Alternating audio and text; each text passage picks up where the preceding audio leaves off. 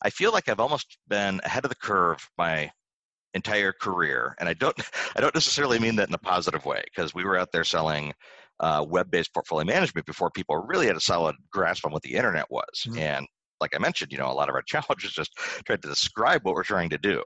So that's not necessarily a great spot to be in. When Matt Abar sold his portfolio management startup to Advent back in 2002, he didn't expect to hear that they were sunsetting his system only a year after the acquisition. Needless to say, this made a lot of people very upset, including both their customers and Matt himself. But he didn't let that stop him, and he went on to launch a new portfolio management platform that he's still running today called Finfolio. Matt and I went deep into the history of portfolio management systems, how technology has changed the way vendors are building advisor software, and a whole lot more on this episode of the Wealth Management Today podcast.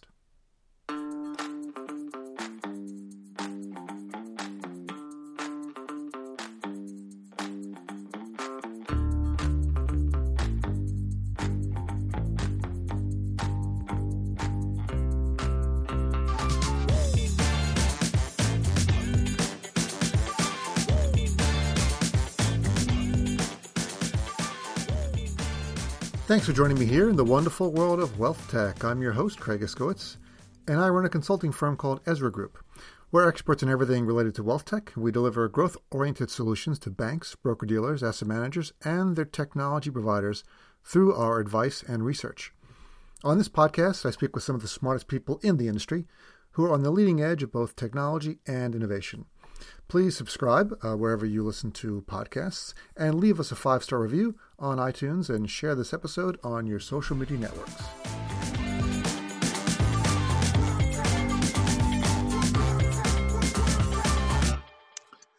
And I'd like to welcome my guest for this episode of the Wealth Management Today podcast.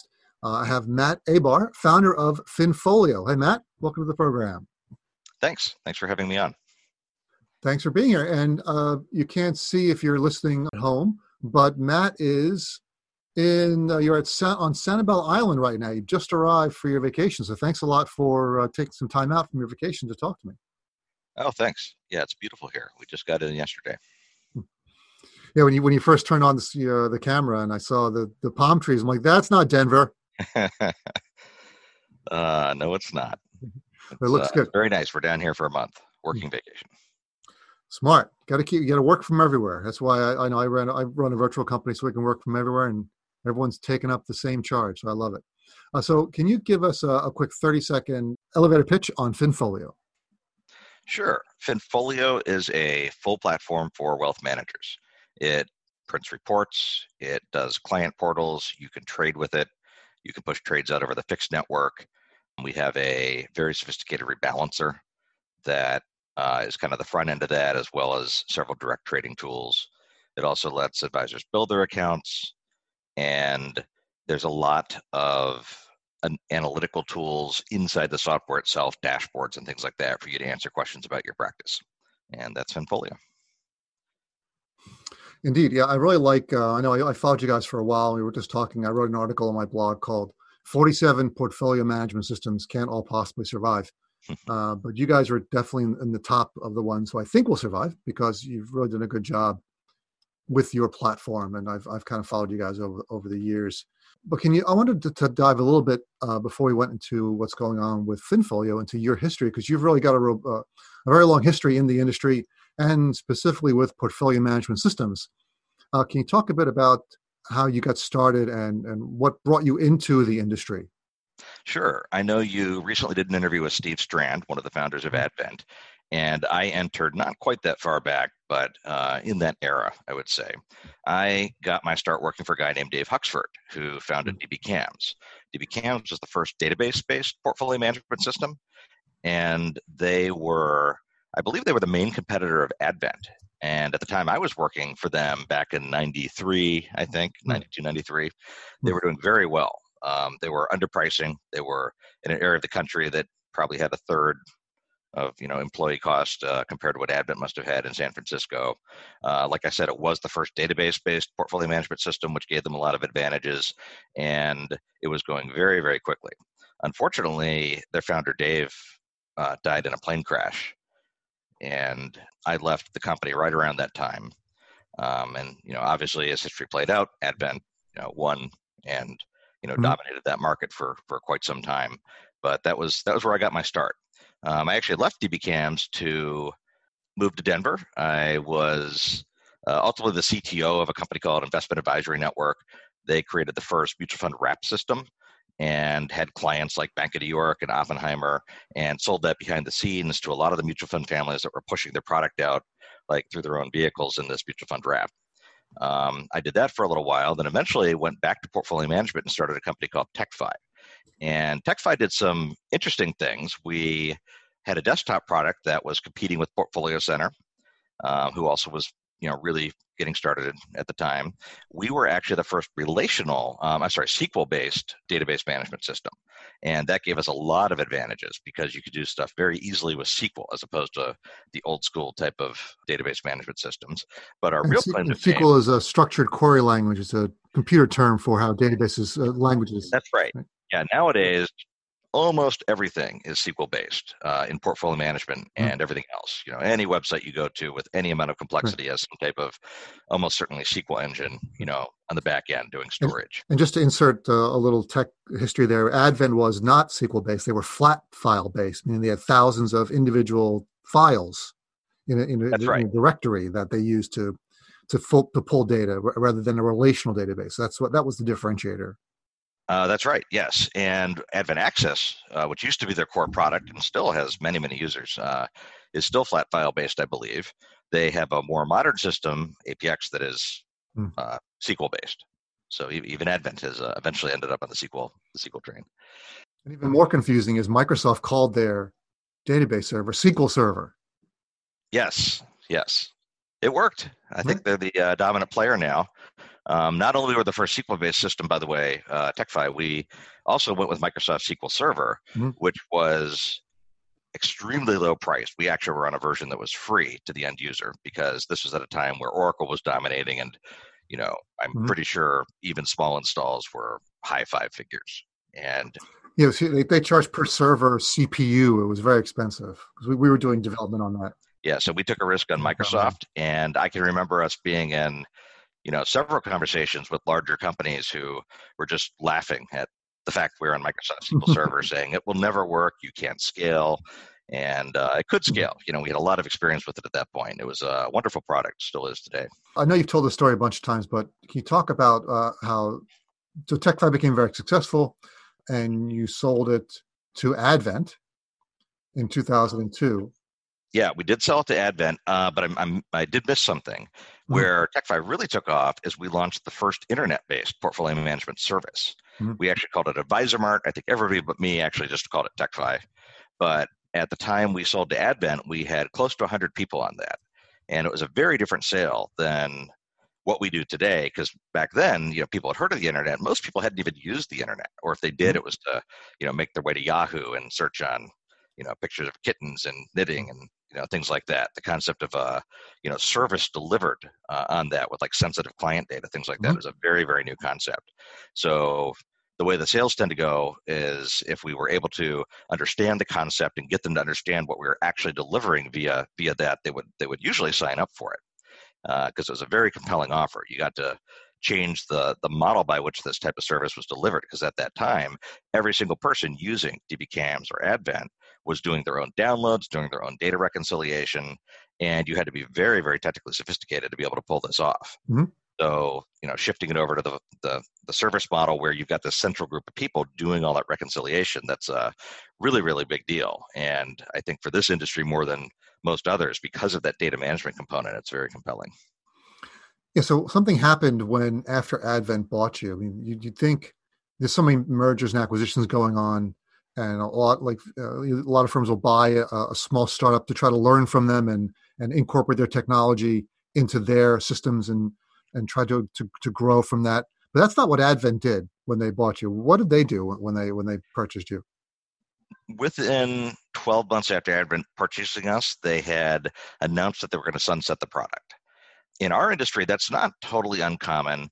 I believe it was a lot harder to do mergers and acquisitions back then than I think it is now.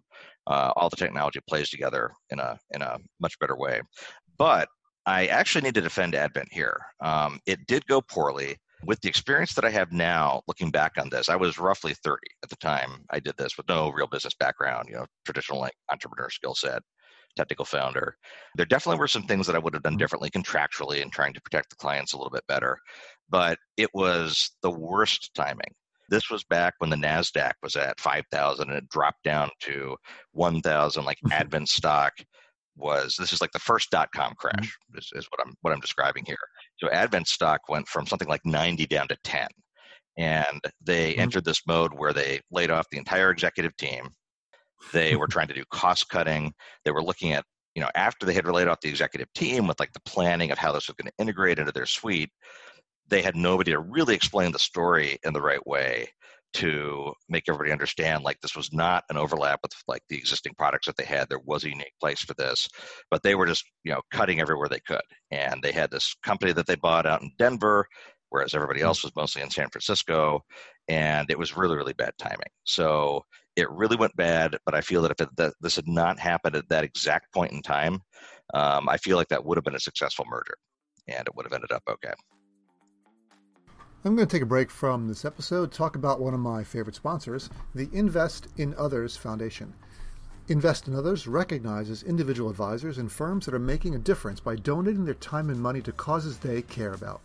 By sharing their stories and awarding funding to these organizations, Invest in Others builds critical visibility, encourages others to get involved, and channels additional resources to those in need by highlighting the important work being championed by the financial services community. The Invest in Others Foundation has been around for 12 years. I've only been working with them for, I think, 3 years now. Really great stuff, lots of interesting projects, not only in the U.S., but all over the world. I would recommend everyone please go to investinothers.org. Check out what they're doing, make a donation, get your employer to match it if they can, and see how you can get involved.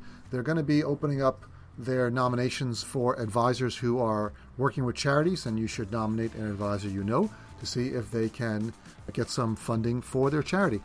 I'm on a couple of the judging committees, and I'll tell you, one charity seems more worthy than the next. It's really hard to pick, so any money you give is going to go to a good cause somewhere in the U.S., somewhere around the world. It's a great way to help a lot of people. So please go to the investinothers.org and make a donation today. So you've kind of come full circle on this, and you seem very zen about it. Yeah, at the time it was really tough because I had clients that had counted on me and employees, and this whole thing was collapsing, and there was really nothing anybody could do at that point. Like, in theory, maybe I could have sold the vision a little bit better, to the new group of people that are now running Advent, but I don't think that was realistic. It's hard to explain this in a way where I think I'm really getting across like just how fixed this was with the timing, but like I don't think there was anything that we could have done, even now looking back on it. Maybe just avoid the merger altogether, but in retrospect, like another thing that was going on was a 9/11 hit, and our sales went down to a third of what they were. We were going along at a very, very fast pace, so we needed to go raise capital. This is why the sale to Advent ended up looking very attractive, because we needed to raise capital. Nobody was actually funding companies at that point. We could have done a round, but would have been, what you call a down round. We would have had to give up a huge amount of equity. I would have, definitely lost control of the company, and not really sure what would have happened because we didn't have anybody that was familiar with our industry interested in investing money. It would have been somebody totally from the outside who didn't understand the nuances. It was, just this perfect storm of many, many bad things coming together all at once. Yeah, so timing is all very important when it comes to mergers and when it comes to business in general. Sometimes you're at the right place at the right time, and sometimes you're not. Yeah, in many ways we were at the right place at the right time, but several things ended up ending that a little quicker than it should have. But it all worked out, and now you're back, right? So you've been running Finfolio since 2008. Yep. And you're doing quite well. And can you talk about how you started Finfolio and what made you want to build out this entire platform end to end rather than just focusing on portfolio management as a service itself?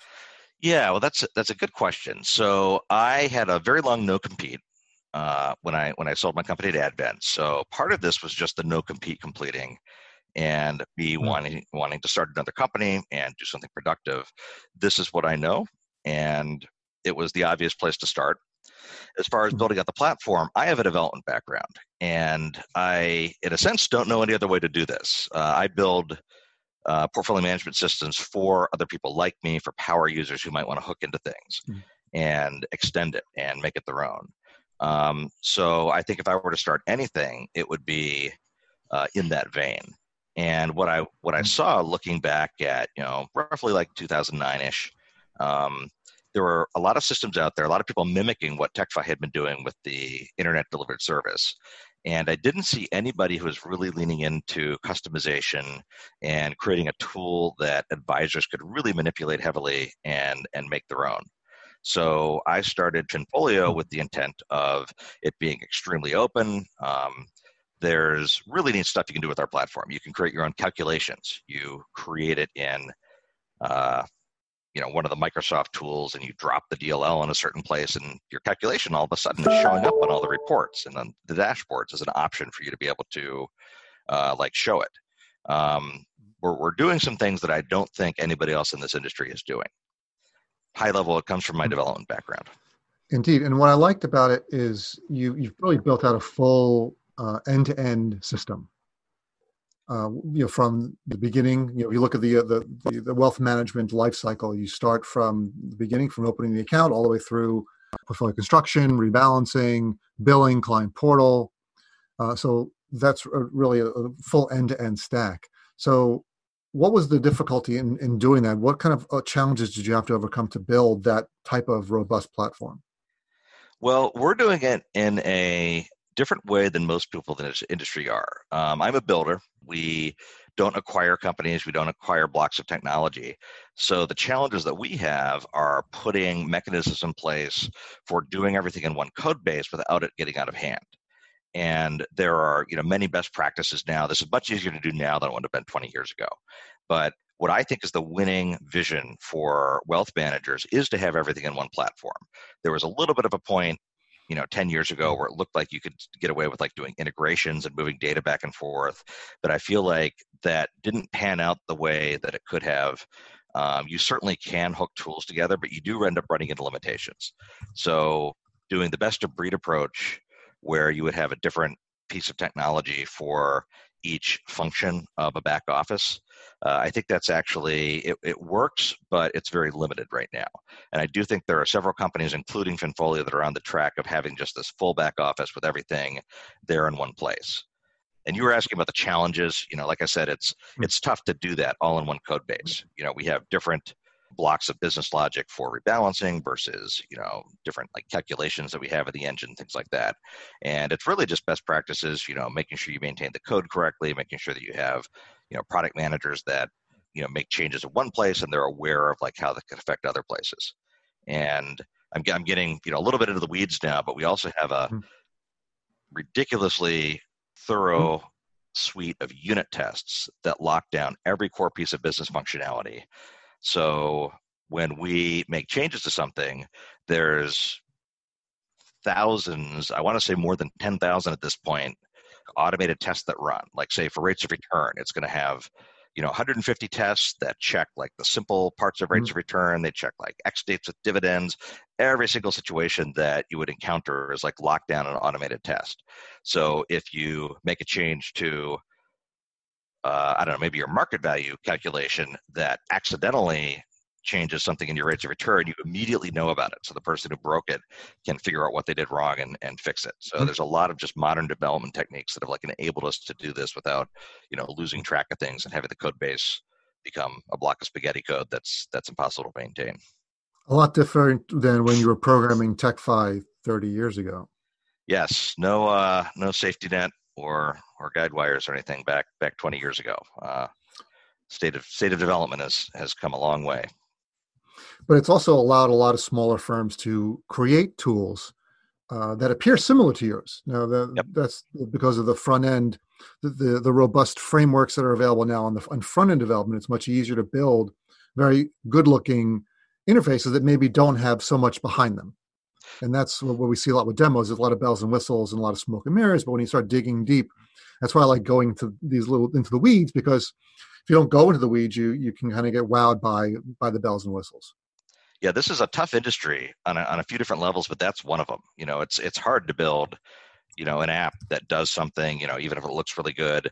That just every advisor out there is slightly different. It still constantly amazes me just how many different little spins you can see on kind of what seems like the exact same type of, like, you know, rebalancing methodology and things like that. It's rare that we run into somebody who is just plain vanilla, doesn't need like any customization or extra features or anything like that. And something that's happened, this is good, but something that's happened just in the last few years is that the front end technology, the ability to create these compelling screens and graphics, like, that's really come a long way. There's a few, you know, technologies that have come out there for single page apps. We use React, which I think is the leading technology. Took a big chance on it 3 or 4 years ago, but now that's really paid off for us. But yeah, you can go out with, you know, just one or two like front end designers, create something that looks really good, but then you spend your next, you know, 5 to 10 years building out the back end as you start getting customer features with every single client that you sign up. I want to get a little bit more into the weeds.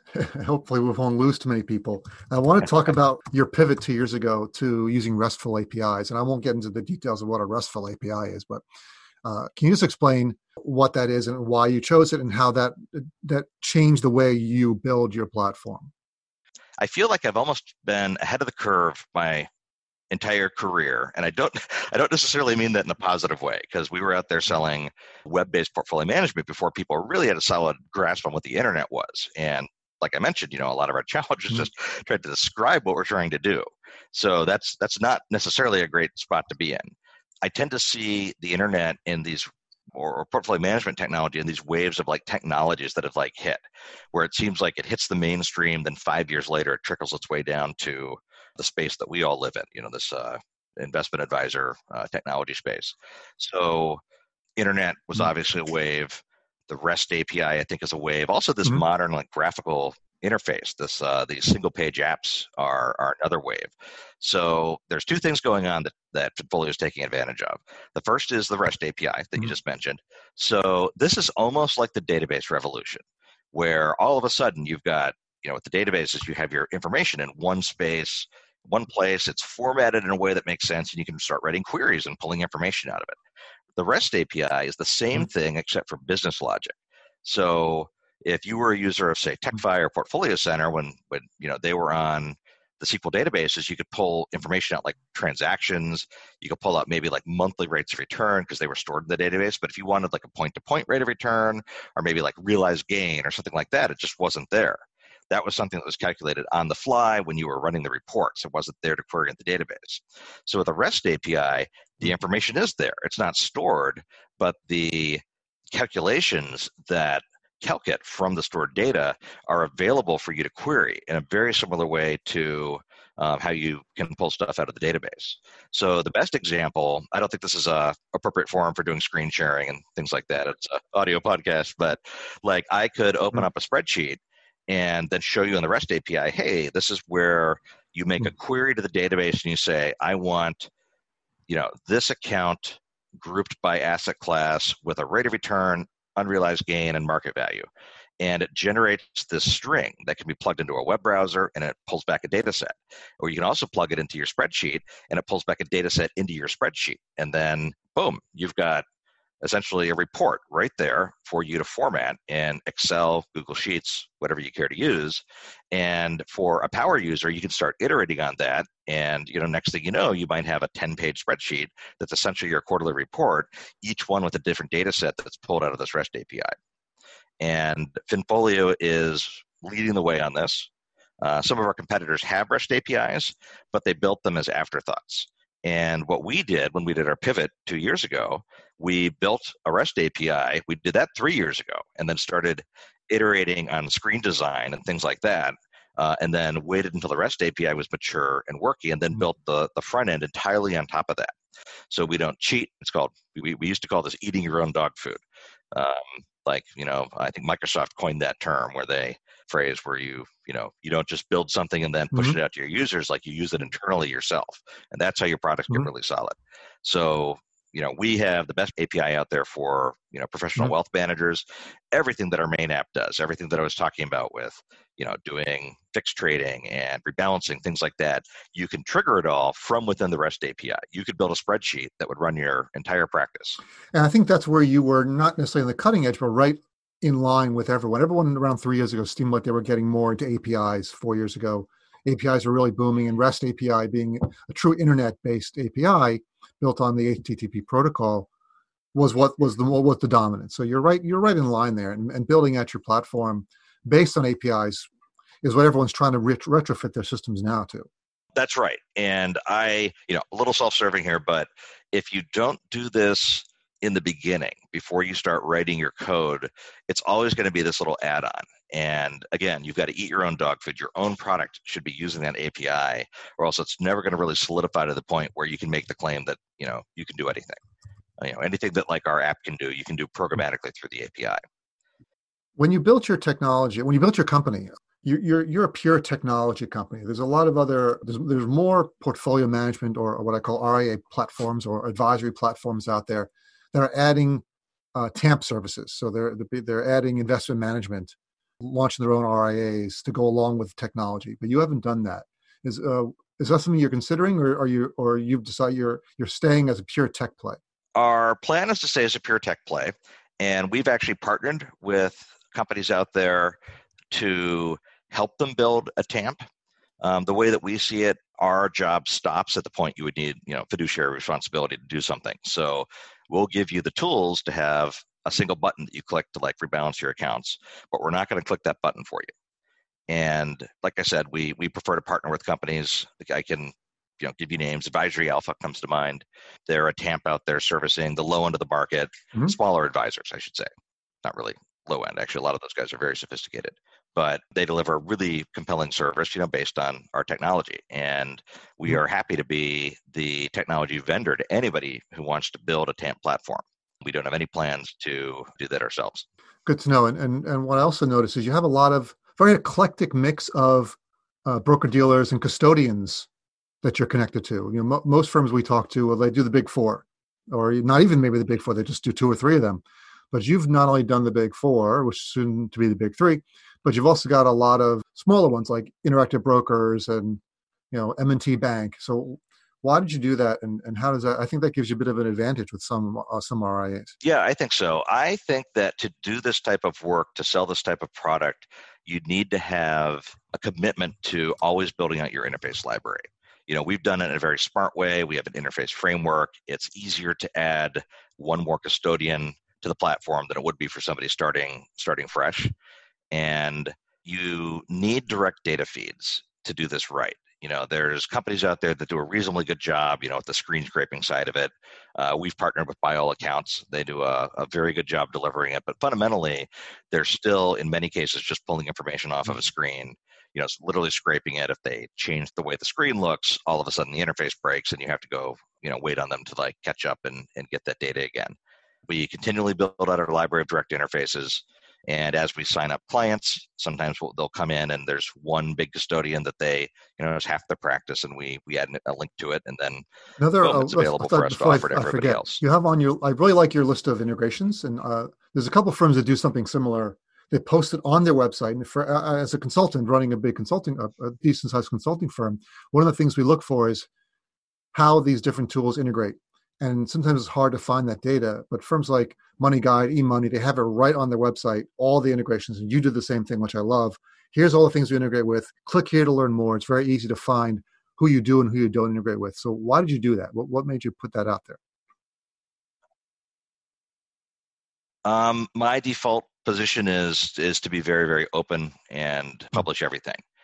Why wouldn't we put our list of integrations on the website? Well, it sounds obvious now, but one of the things I noticed, you have an integration with WordPress. I've never seen any wealth management firm, a technology firm, integrating with WordPress. Why do you have that there? Yeah, we used to actually do our client portal. Mm-hmm. This is pre-pivot, and we about 3-4 years ago we had a WordPress plugin that essentially let them take any report that was in our library and put it on a WordPress portal. And it ended up requiring a lot more WordPress expertise than we had thought going into it. So it's not used very much anymore. It's still out there. I'm not totally sure we have anybody actively using it at the moment. Yeah. I just thought it was interesting when I just saw it, like, oh, WordPress integration. I've never seen that before. Look, so we're running out of time. I have a whole bunch more questions for you. We're going to have to schedule another interview soon. So let's talk about some of the things you built from scratch. And you built your own rebalancer, and I have a love for rebalancing. I built a rebalancer, one of the first projects I did in wealth management. Yep, long time ago. So building from scratch is not an easy task. Why did you do that? Why didn't you go with an existing rebalancer? And what are the advantages to having your own rebalancer? It goes back to sort of the underlying philosophy behind how you build products. And one way to do it is through M&A, mergers and acquisitions. You go acquire a block of code, you don't look too closely at whether they write it in the same thing that you wrote your core product in, and you kind of integrate at a much higher level where you're actually pushing data back and forth between different systems.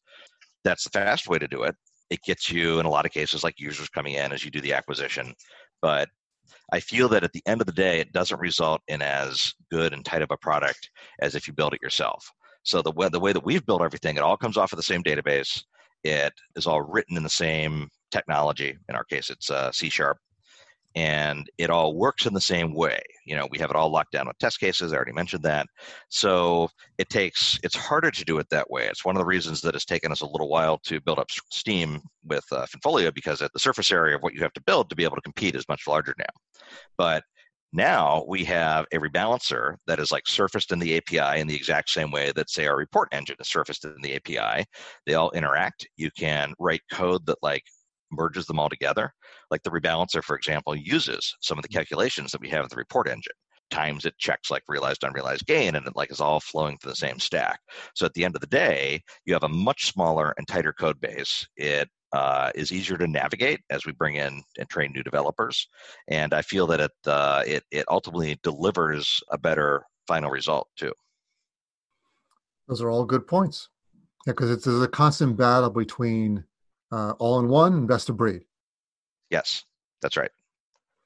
One other thing I want to talk about was your analytical tools. And I've been writing a lot about AI and machine learning and how that's sort of revolutionizing the way people think about wealth management. How are your analytical tools being used, and how do you see them being used by your clients? Good question. We have an area of our software and the API that we call dashboards, which is where you do firm-level analytics. And you can look at run calculations and look across all of your accounts at once and make business decisions based on that. Who's generating your revenue? Where's it coming from? Do you have, if you're a larger firm, you need to worry about your reps from a producer standpoint. Who's adding accounts, who's losing accounts or assets under management usually. So we have built that out. There's a lot you can do. You can run rates of return. You can mainly there's you worry about who's adding or removing assets. You also can do that programmatically through the API. If you want to, you can pull this all into a spreadsheet and start doing analysis there. And this is a real-time spreadsheet that gets updated every time you hit F9 and it refreshes and repulls the data from the API. It's really cool what you can do nowadays. It certainly is, and it's always amazing. More and more tools being put into the hands of advisors and advisory firms, broker-dealers, to make it easier to run their business and also easier to see their data and move them up what we used to call the capability maturity model, become a more mature organization where you can optimize your business by looking at the underlying data, which wasn't available before. Yep, that's right. Great. Well, Matt, we're out of time, and I appreciate you coming on and sharing and doing a deep dive on technology with me and kind of geeking out on the underlying tech of wealth management. Yeah, this was a lot of fun. Thanks for having me on. We're going to do it again. I got a whole list of questions we didn't get to ask. So thanks. Have a great vacation. Today's your first day in Sanibel Island. And thanks again for taking the time out, and enjoy the weather. Thank you. Take care. Hey, it's Craig again. And I really enjoyed this episode with Matt. I love hearing the history of the industry, delving deep into the people who really built it. Building the first tools and technology that advisors were using, the first internet-based tools, portfolio management, portfolio accounting. Really good stuff to hear how that went down. And I really feel Matt has obviously grown as a person and is very zen about what happened to him back when he sold his firm to Advent all those years ago. and how the system has built and grown and how they're leveraging new technologies. A lot of our episodes recently have been about APIs, application programming interfaces, and how firms are building on top of APIs. And as Matt said, eating their own dog food. I really wish more vendors would do that. I think there'd be less bugs and less clients having to deal with issues they didn't expect if vendors only ate their own dog food. Well, that's the end of this episode. Please remember to like us, share us, and subscribe, and give us 5-star reviews wherever you can, and look forward to seeing you all again next time.